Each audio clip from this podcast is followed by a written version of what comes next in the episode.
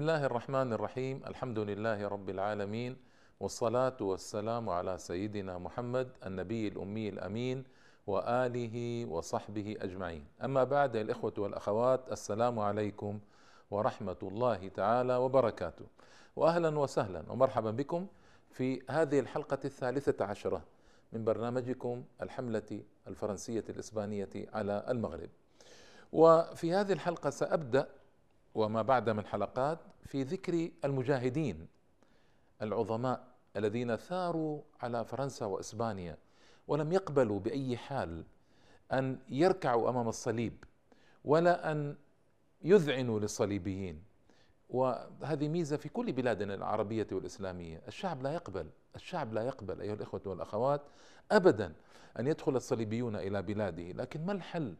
ونحن متخلفون وأسلحتنا ضعيفة ومتفرقون و يعني لكن سأضرب لكم أمثلة رائعة من المجاهدين آه، وممن ساندهم وساعدهم من القبائل لنعرف أن ما يمكن جذوة الإسلام لا تنطفئ في الشعوب جذوة العزة لا تنطفئ في الشعوب العربية والإسلامية أبدا مهما ران عليها من الران والفساد وكذا لكنها تنتفض إذا آه، ضيقت في دينها إذا ضيقت في إسلامها إذا ضغط عليها في عزتها وكرامتها وشرفها واستقلالها تنتفض. آه، يعني حقيقة حلقات كثيرة فيها ذكر المجاهدين الأبطال العظماء وغرضي من هذا أن يتربى الجيل الناشئ على العزة أن يعلم أن أجداده عظماء أن أجداده أعزاء أن أجداده شرفاء لا يقبلون أبدا بالذل ولا بالضيم ولا بالهوان.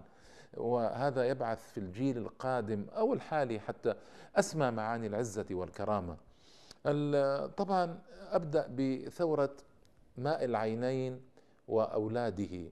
ما شاء الله. عائلة مباركة عائلة رائعة. ظهرت في الصحراء المغربية.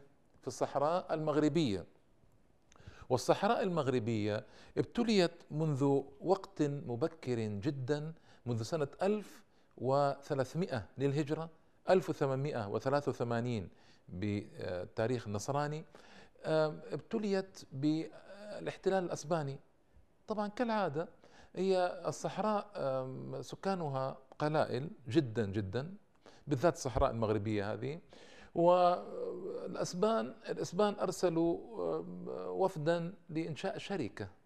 دخلوا إلى الصحراء ابتداء عن طريق شركة عام 1300 للهجرة 1183 وهذه الشركة توسعت ثم مرسوم الملك الإسباني أصدر مرسوما بأن من نقطة كذا إلى نقطة كذا في الصحراء هذه ملك إسبانيا. سبحان الله العظيم هكذا يعني يتقاسمون بلادنا ويعلنون ملكيتها.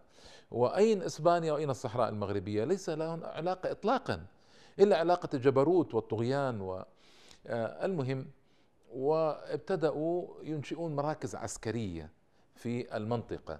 مراكز عسكرية محدودة يعني هو ابتداء الاحتلال. من ذلك الوقت من 1300 إلى أن 1396 آه، يعني 1976 قرابة 100 سنة من الاحتلال. حتى نزحوا إلى غير رجعة ولله الحمد والمنة. المهم فالشيخ مصطفى ماء العينين هو رب الأسرة الكريمة المجاهدة. كان رجلا فقيها عالما آه، كريما سمحا صاحب مروءة وإما جمع حوله الناس. هذه الصفات تجمع حولك الناس لا شك ولا ريب. فأنشأ مدينة اسمها السمارة. في الصحراء المغربية. أنشأها سنة 1315 للهجرة 1898 للميلاد. وهذه المدينة أنشأها لأمرين للجهاد لتكون موطئ قدم وانطلاقة للجهاد في مع القوات الإسبانية المحتلة للمنطقة وأن تكون موطئ نشر العلم. فاجتمع عليه في المدينة المجاهدون وطلبة العلم. طلبة العلم يجلسون عليه والمجاهدون يجاهدون وهو يوجه الطائفتين المجاهدين والعلماء. وكان كريما نزل مرة إلى مدينة اسمها تزنت وزع على الناس ثنتي عشرة ألف ناقة. لا إله إلا الله. وأعطى طلبة العلم ستة آلاف ناقة. ستة ألاف ناقة يعني هذه يعني ثمانية عشرة ألف ناقة وزعها وهذا مبلغ مهول وضخم. لكن طبعا الرجل آه، غني وصاحب عشيرة وصاحب قوة وصاحب هيبة وابتدأ يناوش الإسبان بالجهاد في ذلك الوقت. هو سماها انشأها السمارة وسماها السمارة هكذا. هو فعل ذلك رحمة الله تعالى عليه. في ذلك الوقت عقيب انشاء السمارة فرنسا اعترفت لإسبانيا بملكيتها على الصحراء المغربية. سبحان الله. يعني هذه إعطاء من لا يملك من لا يستحق. فرنسا لا تملك أعطتها لإسبانيا التي لا تستحق. وهكذا يعني مثل وعد بلفور.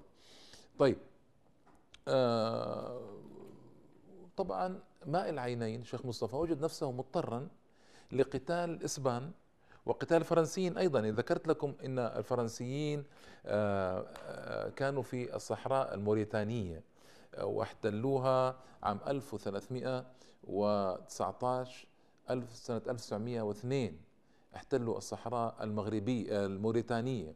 فوقع مصطفى ماء العينين في كماشة بين الإسبان وبين الفرنسيين في جنوب الصحراء المغربية في موريتانيا.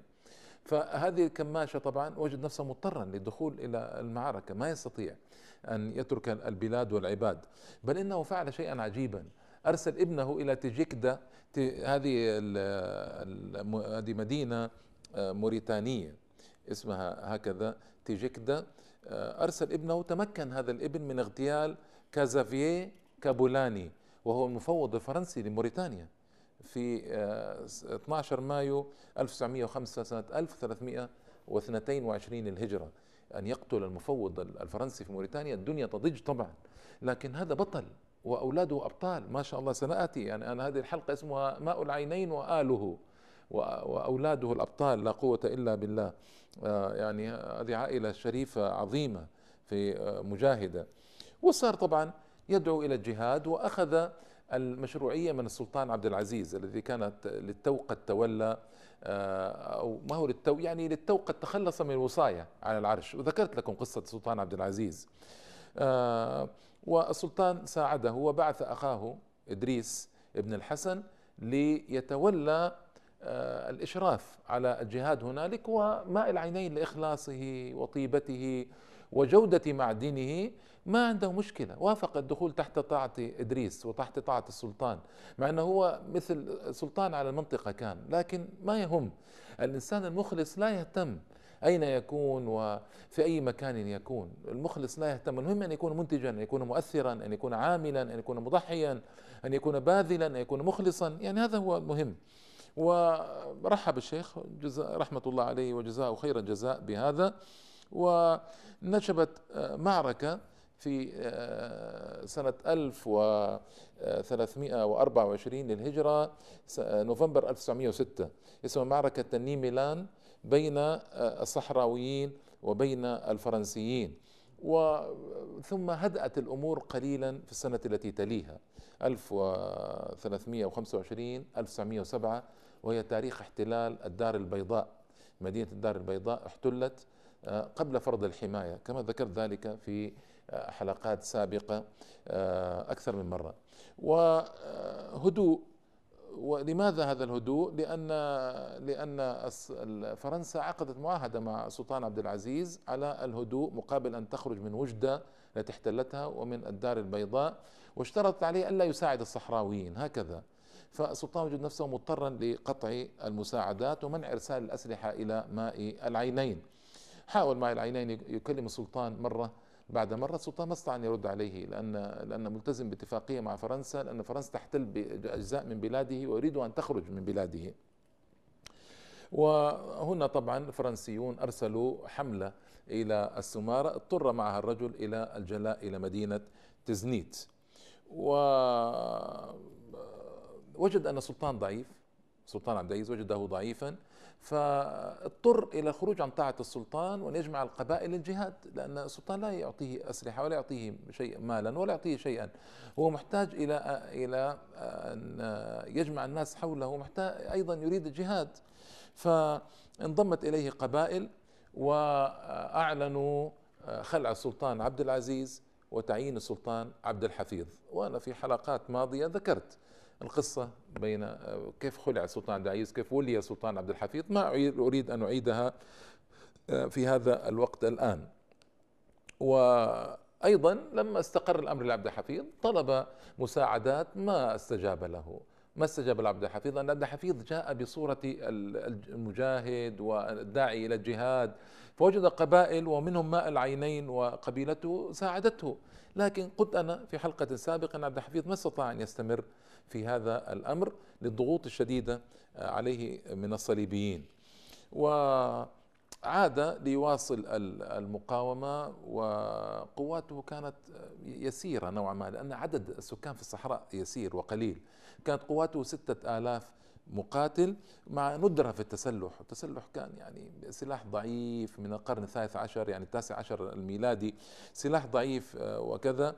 فهزمت القوات طبعا أمام القوات الجنرالات الفرنسيين المتقدمين المرتبين المنظمين بأسلحة قوية.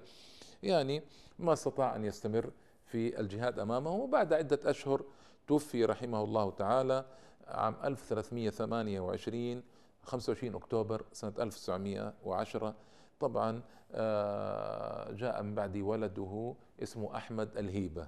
أحمد الهيبة آه، لم يتوانى طبعا مباشرة في تسلم الراية وبايعته القبائل مجاهدا وسلطانا عليهم وتولى المهام سريعا. هذا تحمل مسؤولية أيها الإخوة والأخوات ما يستطيعون واقعون بين فرنسا وإسبانيا لمن يتركون البلاد. لابد من الجهاد لابد من العمل لابد من تخليص البلاد. والله ابتلى المسلمين بهؤلاء الصليبيين آه، لينظر كيف يصنعون كيف يجاهدون؟ آه، الله قال ذلك ولو يشاء الله لانتصر منهم ممن؟ من أعداء الإسلام. ولكن ليبلو بعضكم ببعض ولكن ليبلو بعضكم ببعض. يختبر يختبرنا ماذا نصنع لدين الله؟ هل ننصر دين الله؟ هل نعلي راية الله وراية الدين؟ أم نتوانى ونضعف ونكل ونمل؟ آه، طبعا بعد توقيع اتفاقية الحماية آه، في اتفاقية فاس عام 1330 المشهورة ب 12 مارس 1912 نحي عبد الحفيظ وجاء محله يوسف كما عرفنا مرارا يعني. يوسف طبعا سلبي ما استطاع أن يصنع شيئا يعني ومولى من قبل الفرنسيين ما يستطيع أن يصنع شيئا. هنا أحمد الهيبة جمع أهل سوس واكتظت مدينة تزنيت بحشود ضخمة من مختلف القبائل بايعوه على الجهاد وعم خبر آه، بيعته عم بلاد الصحراء آه، المغربية والموريتانية وتلك النواحي وتوافدت عليه القبائل لتبايعه اميرا للجهاد. قبائل صعب نطقها قبائل آه، أمازيغية بربرية صعب تنطق وما أجد حاجة. لكن قبائل بربر اجتمعت عليه في تلك المنطقة ومن غير تلك المنطقة جاءوه. وهذا طبعا يدلنا على أن لو أن أي وقت يجد الناس قائدا ربانيا مجاهدا يلتفون حوله والله ما يستطيعون. يعني لو وجدوا قائدا ربانيا يدفعهم دفعا للتخلص من أعداء الإسلام تلتف الناس حوله إلى يوم الناس هذا. إلى يوم الناس هذا يشتاقون لقائد رباني يجمعهم. وإنا لله وإنا إليه راجعون. طبعا أصبحت الحركة أقوى من عهد أبيه والجهاد أقوى من جهاد أبيه. آه، طبعا قال أحد المؤرخين لم تكن هذه اليقظة أو هذه الحمية الجهادية وليدة الصدفة إنما تستمد منطلقاتها من الأجواء الحماسية التي استطاع الشيخ ماء العينين الوالد يعني مصطفى زرعها بالاصقاع الجنوبية الصحراوية. ويعني هذا أمر معلوم.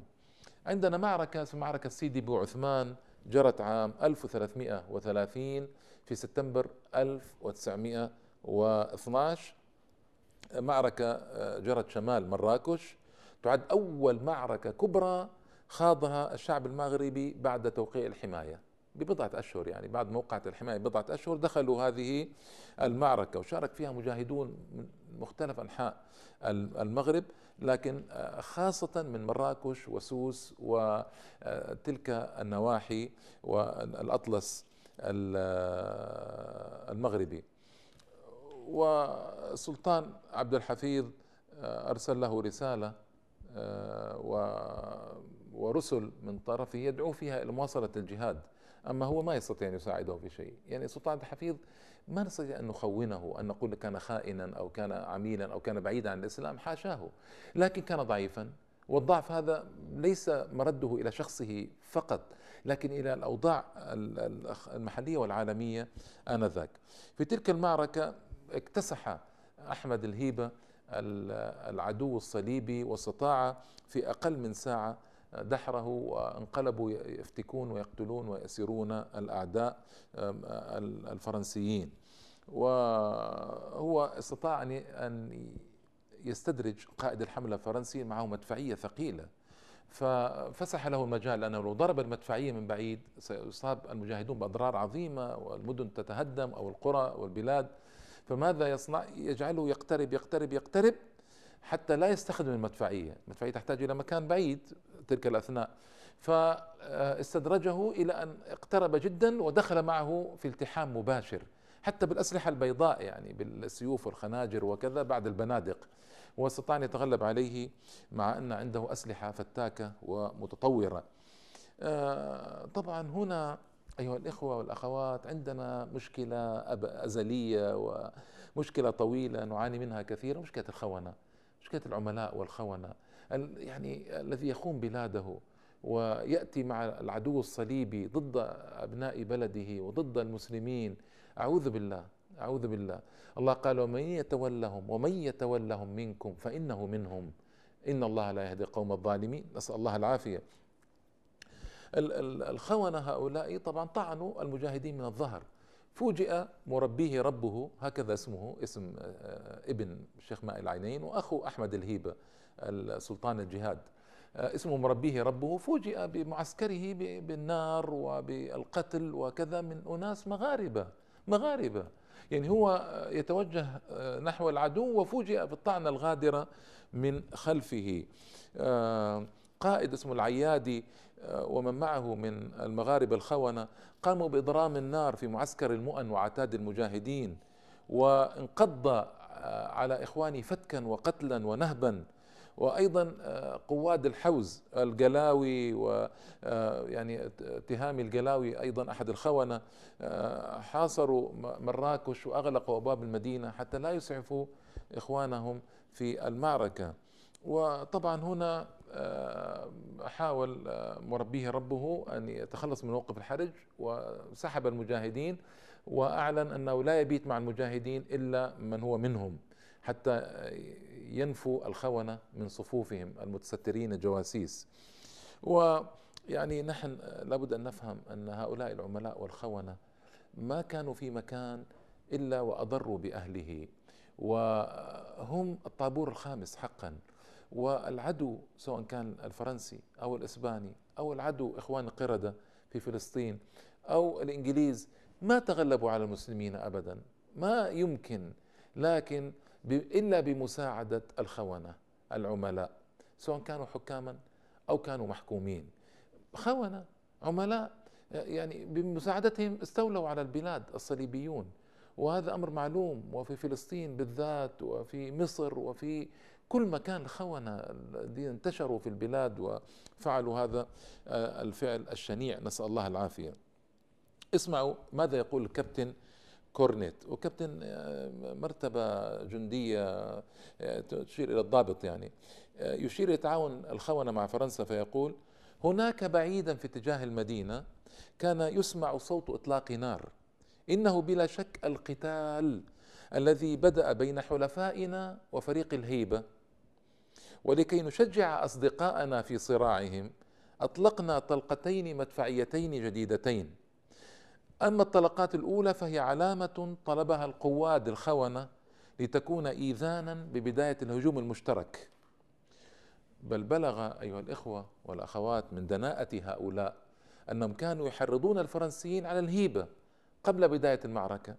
ويؤكد كابتن كورنت الضابط المشارك في معركة سيدي بو عثمان هذه المعركة التي أبلى فيها المجاهدون بلاء رائعا وانتصروا في البداية لكن الخونة قلبوا الانتصار إلى هزيمة. آه الضابط هذا كورنت يؤكد في معركة سيدي بو عثمان أن إدريس ولد منه وولد مولاي رشيد والمدني والقلاوي والتهامي القلاوي كانوا يرسلون آه، للقادة الفرنسيين يعلنون غضبهم من إسقاط أحمد الهيبة الضرائب والمكوس التي كانت أهم مواردهم المالية ويعدونه بمهاجمة أحمد الهيبة يعني آه، يعني مغاربة ينادون العدو ويمنونه ويعدونه أنه إذا جاء سيهاجمون هم أحمد الهيبة ماذا نفعل؟ إنا لله وإنا إليه راجعون. جنرال جنرال ليوتي هذا جنرال عسكري كان في الجزائر وجاء ليكون حاكما عسكريا على المغرب. هذا سام إخواننا في الجزائر سوء العذاب؟ هذا أعوذ بالله منه ليوتي هذا. ماذا يقول؟ آه، أحدثت الحركة الجهادية لأحمد الهيبة نجاحا بدخول مراكش آه، إحدى عواصم المغرب التاريخية نجاحا مدويا في أنحاء المغرب. لأن أحمد الهيبة كانت تحت يده مراكش دخلها. فليوتي يقول هذا الدخول أحدث ضجة في كل المغرب. وقال عن تعاون يعني قال في مسألة تعاون القواد الخونة معه هذا ليوتي يقول النداءات الملحة من الخونة يعني ووعود المؤازرة المنبعثة من مراكش كل هذا يخلق إحدى هذه الفرص السانحة التي يمكن أن يؤدي عدم انتهازها إلى الندم أبد الدهر. يعني يقول هذه فرصة كبيرة أن هنالك خونة آه، يطلبون منا أن نأتي. فهذه فرصة إذا ما انتهزناها آه، قد نندم عليها أبد الدهر. لا إله إلا الله. آه، قال ليس لدينا ما نستقدمه من المناطق الأخرى المهددة هي نفسها في جبهاتها. لكن طبعا يعتمدون على مؤازرة هؤلاء الخونة. ثم يتحدث عن التطور المفاجئ للنفوذ السحري لحركة الهيبة بمناداته بالجهاد. خلق الوضعية الأكثر خطورة على فرنسا. إنه حقا فيوري فيوري هذا الحصان المشهور يعني قصته مشهورة الحصان فيوري. إن يقول على الهيبة إنه حقا فيوري الذي كان يقبض على الخيوط الموجهة التي قادت فرقنا إلى مراكش في الظروف الأكثر ملائمة. والذي مكننا من انسجام مع الداخل يعني مع الخونة. يقول هذا ليوتي إن انتصار مانغان يعني هذا القائد الفرنسي لم يكن ليتحقق لولا تعاون قواد المغاربة أي الخونة الذين كانوا في مراكش. هذا نص صريح جدا جدا. فرنسا لم تكن لتنتصر على المجاهدين في الصحراء لولا تعاون الخونة. هذا كلام من؟ كلام مارشال ليوتي أكبر قائد عسكري في الجزائر والمغرب آنذاك. وطبعا آه، زعيم علال الفاسي ماذا قال؟ قال يرجع الفضل في توحيد قبائل الجنوب إلى الشيخ ماء العينين وولده أحمد الهيبة الذي كون حوله حركة وطنية بالمعنى الدقيق للكلمة وكافح الفرنسيين مطاردا القواد الكبار حتى مدينة مراكش. ثم انهزم في موقعة سيدي بن عثمان واستمر هو والقبائل المتفة حوله بسوس والساقية الحمراء طوال الحرب العالمية آه، الأولى. وطبعا هذه المعركة آه، الرائعة هي سلسلة أي حلقة من سلسلة معارك بدأها محمد عبد الكريم الخطابي والريسوني وموحى الزياني والشريف محمد أمزيان وإلى آخره يعني. آه، أيضا في 28 مارس 1913 للأسف احتلت فرنسا مدينة السمارة دمرتها تماما وأحرقت خمسة آلاف كتاب في مكتبة السمارة. هذا فرنسيون والغربيون الذين يقولون المسلمين يحرقون كتب هم الذين يحرقون الكتب. فعلوا ذلك في الأندلس وفعلوا ذلك في المغرب فعلوا ذلك في كل مكان آه، احتلوه ودخلوه. المهم تواصلت المقاومة آه، توفي الشيخ أحمد الهيبة عام 1919 تواصلت المقاومة بيد أخيه أو بقيادة أخيه الشيخ مربيه ربه إلى عام 1352 أو 53 الهجرة 1934 ويقول الزعيم علال الفاسي آه، في مقاومة الشعب المغربي للمد الاستعماري أو الاستخرابي إن كان هذا صح صحيح تولى أخوه مربيه ربه مواصلة المقاومة التي لم تنتهي في الأطلس الكبير والسوس إلا في سنة 1352 1934 فدامت 22 سنة. ثنتان وعشرون سنة المقاومة دامت على يد مصطفى الهيبة وأحمد مصطفى ماء العينين وأحمد الهيبة ابنه ومربيه ربه ابنه أيضا وهي أطول المقاومات المغربية مدة فاللهم ارحم هذه العائلة المجاهدة وكل من جاهد تحتها وارفع درجتهم في عليين وإلى اللقاء مع مجاهدين عظماء آخرين والسلام عليكم ورحمة الله وبركاته